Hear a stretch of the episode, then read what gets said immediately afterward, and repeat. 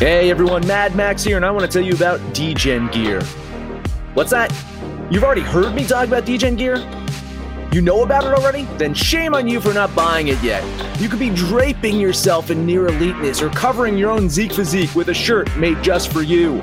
Head over to absolute degeneracy dot com, click on the D-Gen shop icon, buy our gear, keep the lights on around here, and go full D-Gen. Absolute sports betting degeneracy. Hey everybody, Arch here, and I've got a very special guest hanging out with me tonight, Alex, or PropStarz. What's going on, Alex? What's up, Arch? Yeah, man, I've been excited. Looking forward to joining you all week. I'm really excited to be here, man. Yeah, this is, uh, Phil pushed us together. Phil, Speedway Steve, too, Phil. He was really adamant that we talk to each other, so I'm, I'm so glad we were able to uh, schedule this, get this down. Likewise, yeah, shout out to Phil. He's the man. Super happy uh, he put us together and linked us up, and yeah. And holy cow, you're a busy dude, man. I'm looking at this. What? Let's run down the list. You've got a Slack channel. You stream on, I don't know how many different platforms, four, five, twelve, something like that. yeah, I, yeah, I'm really busy, especially uh, N F L season, just, mm, you know, yeah. in full swing, uh, N B A obviously starting soon. So yeah, I uh, work for C B S SportsLine. Right. Um, in addition to them, I also uh, stream for a platform called four for four. They specialize in fantasy content and also betting content.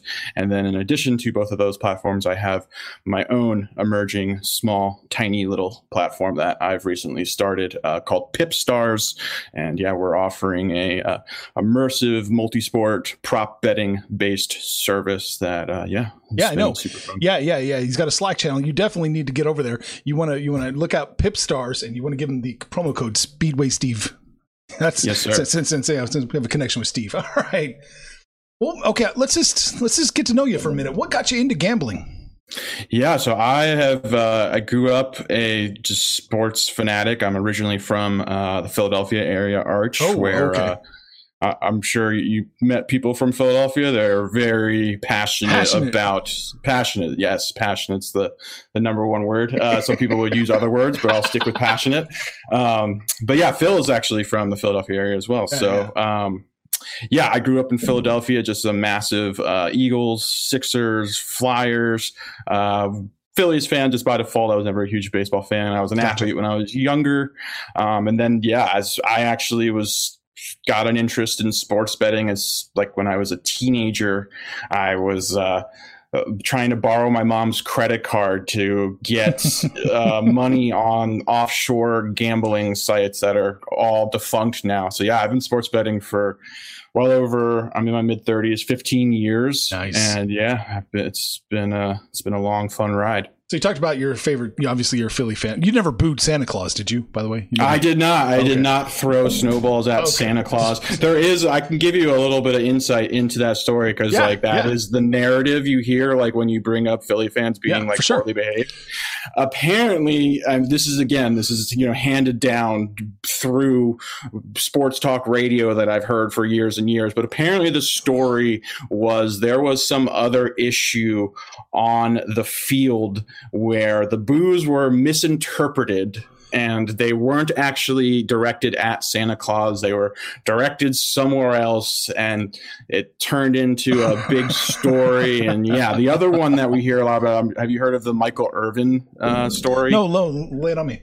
Okay, so Michael Irvin, you know, the Cowboys, Eagles had a obviously still have a huge rivalry. It was at like the peak rivalry back in, you know, the Cowboys when they were the most hated team in America and they were winning all those Super Bowls in the early nineties with Troy Aikman. And the Eagles were really struggling at this stage of, uh, you know, their their history. And uh, yeah, Michael Irvin was one of the most hated athletes in Philadelphia. And there was a, a play where I guess he had to get carted off and he was uh, like booed, and apparently there was like batteries thrown at him oh and all sorts of objects like while he's like yeah. you know potentially paralyzed being carted off the field. And then in addition to that, I'm not sure if you've heard this, but this was this was in fact true. I can't tell you if the Michael Irvin because that's rumored, but there was in fact a jail cell in the old Veterans Stadium, which is where the the Eagles um the Eagles and the Phillies played previously to mm-hmm, mm-hmm. Lincoln Financial Field. They actually had a jail cell inside the stadium because of how rowdy the Eagles and Philly fans were. And yeah. I think it was the only stadium in America that had a that had an active jail cell. Well, there you go. You you kind of uh, tried to change the opinion and, and then brought it right back. So. I, there is a lot of history there. Yeah. So, yeah, I grew up just a diehard uh, Philly sports fans. They're, they're super passionate. And, yeah. So basically, they, yeah, go ahead. Sorry. Yeah, oh. go ahead. I was going to say they live, breathe, and eat just sports. Oh, yeah. That oh, is yeah. like dominates everything. That's what gets people out of bed. That's, you know, what people look forward to there. I've, I've met my fair share of Eagles fans. They're all good people. Good people. Agreed. I, you know, so I, I'm not going to talk any trash on them. Not like a fucking Yankees fan or anything. Like, come on. so, so you know, it, you grew up watching football, basketball, and you just kind of started betting those sports. So, what you like to watch is exactly what you like to bet. Is that is yeah, that yeah. So, I initially my interest was just yeah, I just was trying to get as much sports content as I could. I, you know, I knew sports betting was a thing. I didn't know any bookies, you know, as a teenager, I didn't have any exposure or access to that. But I, this was yeah. around the time where, you know, offshore sports books started to pop up that mm-hmm. were, you know, very difficult to get money on, way harder to even get money off. But yeah, so that's, that's how I kind of, uh, I, I, I feel your pain. I've got similar stories, similar stories. Yeah. Yeah. But you, okay. So you focus mostly on prop betting. Is that right? I do. So yeah, I, I focus pretty much solely singularly on player props. Uh, for those who aren't familiar with prop betting, you're betting on uh, a prop bet is essentially a bet that isn't factored in by the outcome of the game. It's on individual player performances. The easiest way to be, it's like, you know, essentially fantasy football, but on a specific player. For instance, you know, your favorite wide receiver, how many yards or catches he may have over the course of just one game. Mm-hmm. Do you dabble with fantasy much, or does your model? I, I do. Yeah, I do, Arch. So I that is kind of how or what prompted me to uh, kind of take sports betting seriously was I was actually playing high stakes and competitive season long fantasy. This was uh, well over ten years ago. Um, yeah, I was like focusing a ton of my attention and energy, pretty much doing it as a full time job at this stage of my life. Um, As I was doing that, I was also playing poker, um, and a lot of the guys that I was playing poker with, I was also playing fantasy sports with, and they kind of turned me on to prop betting. A lot of the research overlaps, a lot of the strategies required to be successful in both spaces overlap. So yeah, I basically uh, met some guys that kind of pushed me in the prop betting direction, and that's kind of what mm. got me started. So you prop bets. Would you say that's a maybe a less efficient market than uh, you know spreads, totals, money lines? Significantly, significantly, yeah. So for, for starters, uh, it's a much more vast market. So you know over the course of a, a, a single football game, where you obviously have you know a spread, a total, and then some variations of that, you may have well over a hundred individual player prop bets. So yeah, the, the, the landscape is extremely vast. So as a uh, byproduct of that, it's a very inefficient market, um, coupled with sports books uh, do not allow you to bet high limits on props. Mm-hmm. So yeah, there's minimal research uh, from the books as far as, uh, yeah, putting out prop lines. So, yeah, it's a very, very soft, beatable, exploitable market. Okay, okay. So let's just say that someone's listening and they, they want to dip their toe into, into uh, you know, some prop bets without divulging any of your, your trade secrets, I'm sure. Uh, what should somebody be looking at props? What's a good place to start looking?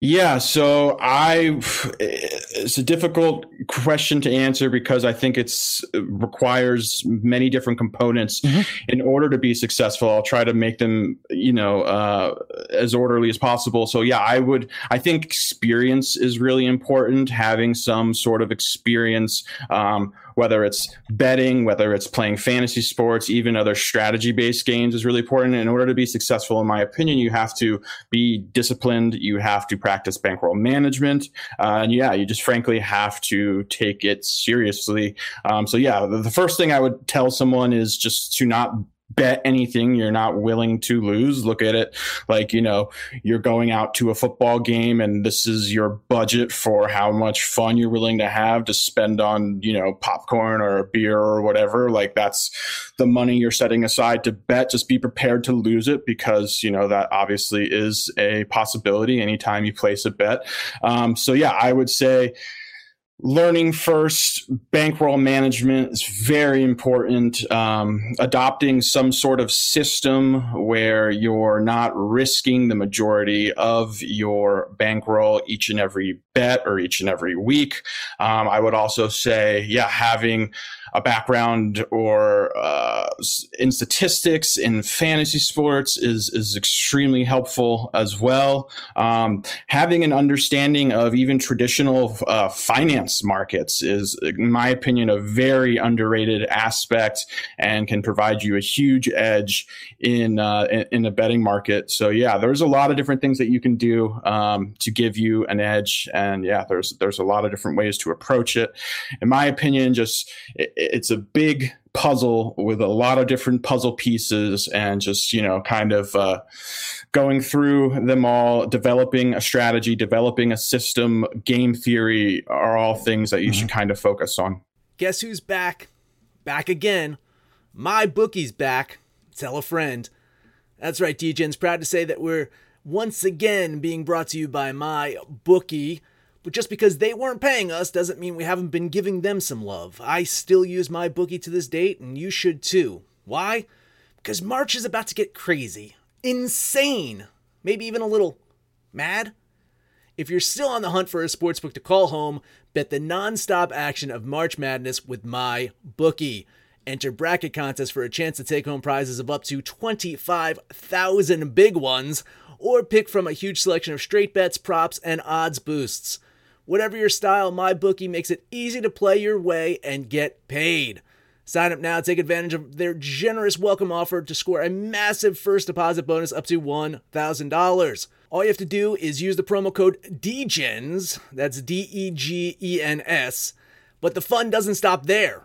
Get up-to-the-minute odds, free bets, and expert predictions to help you decide who to put your money on. The best part about MyBookie, you can bet on anything, anytime, anywhere. Use the promo code D-Gens to secure your limited time welcome bonus today. Say goodbye to your credit card rewards. Greedy corporate mega stores, led by Walmart and Target, are pushing for a law in Congress to take away your hard-earned cash back and travel points to line their pockets. The Durbin-Marshall credit card bill would enact harmful credit card routing mandates that would end credit card rewards as we know it. If you love your credit card rewards, tell your lawmakers, hands off my rewards. Tell them to oppose the Durbin-Marshall credit card bill.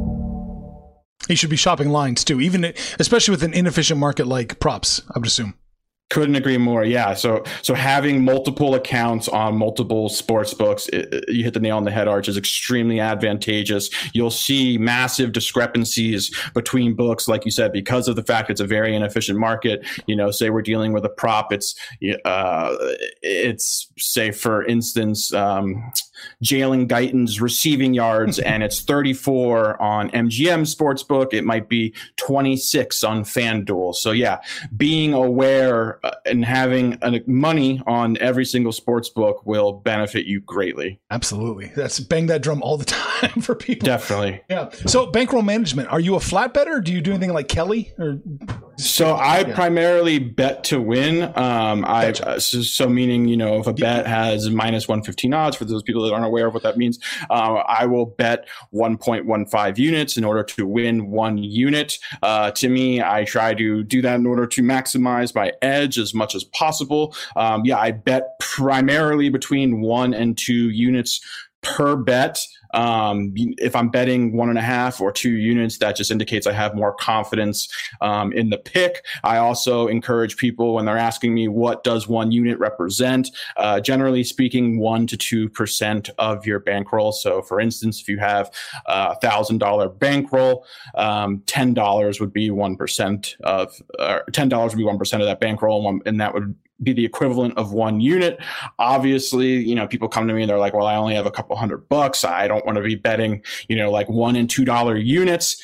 in that scenario, um, you know, I think it's okay to maybe be a little more aggressive, but, you know, at the same time, it's never plus E V long term to be risking half of your bankroll over right. the course of a weekend. So building your bankroll is such a hard thing if you don't have the money. Like it really is. Yeah, it really is. It, it, It's a lot easier to, I also fi- find and tell people this, it's a lot easier to be um, disciplined when your bankroll is larger. When you get to the point where one unit is meaningful, it's a lot easier to stick to um, a system.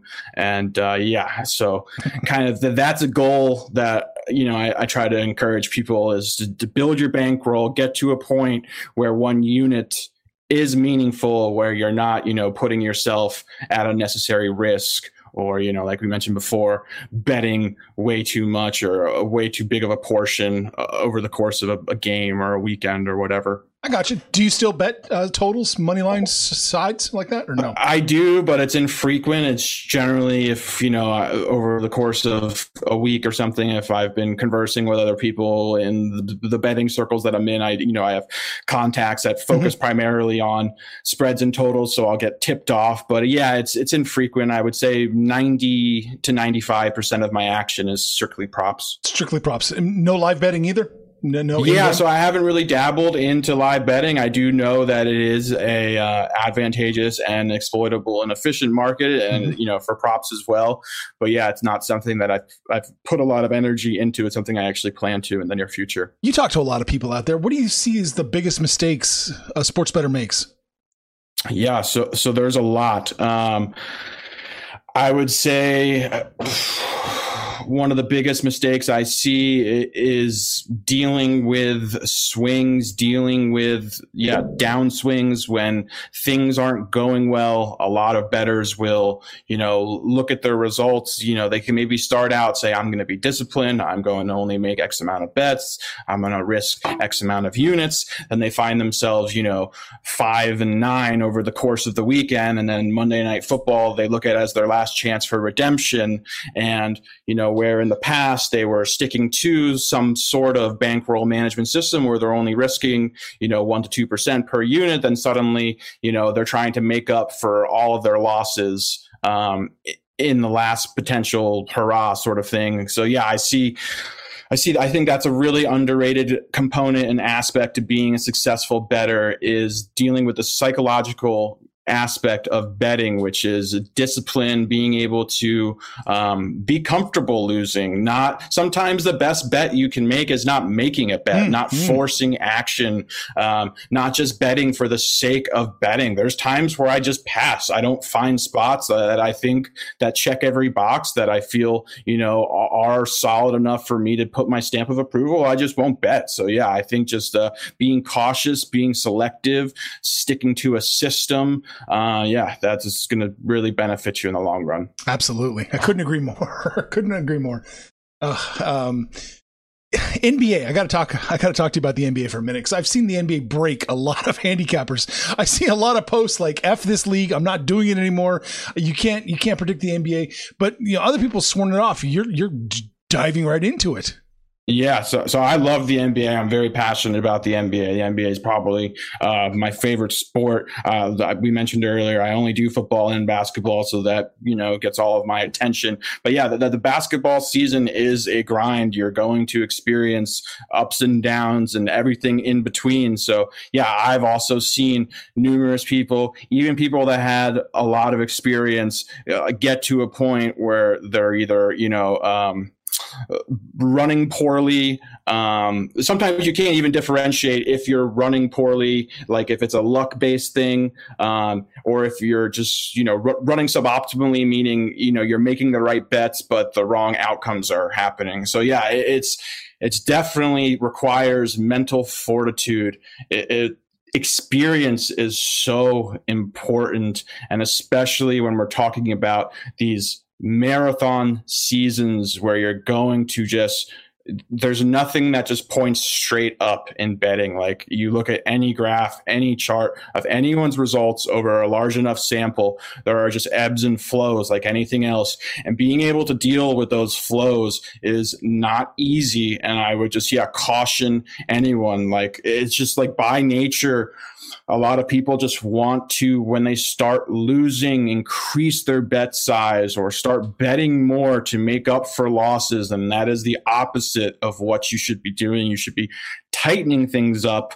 Um, you should be, you know, trying to look at where you went wrong um, by recording as much data as possible. When I say that, I mean, when you're tracking your results, you should be tracking, you know, every possible piece of data you can. So for instance, if you know you have a Microsoft Excel sheet and you're and you're inputting inputting your results, you should be looking at, you know, inputting the the odds you got the bet at. You should look at the closing line. You should have every category if you're betting props. Like, there is so much to be learned by looking at your results, analyzing your results, looking at where you went wrong, looking at the categories where you're struggling. So yeah, you will learn so much about yourself and about where your biggest edges are and about, you know, where your biggest leaks are as well, the more information that you collect about yourself and about your results. Is closing line value, is that is that very, very important?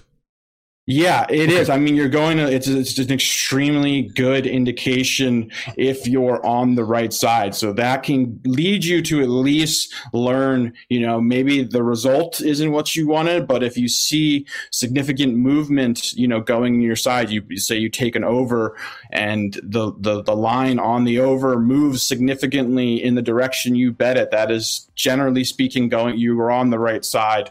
Um, so yeah, that, that is an important aspect. A lot of that is just instincts a lot of the time, market instincts, recognizing where those values are. But yeah, closing line value is really important with props. Do you believe in reverse line movement at all?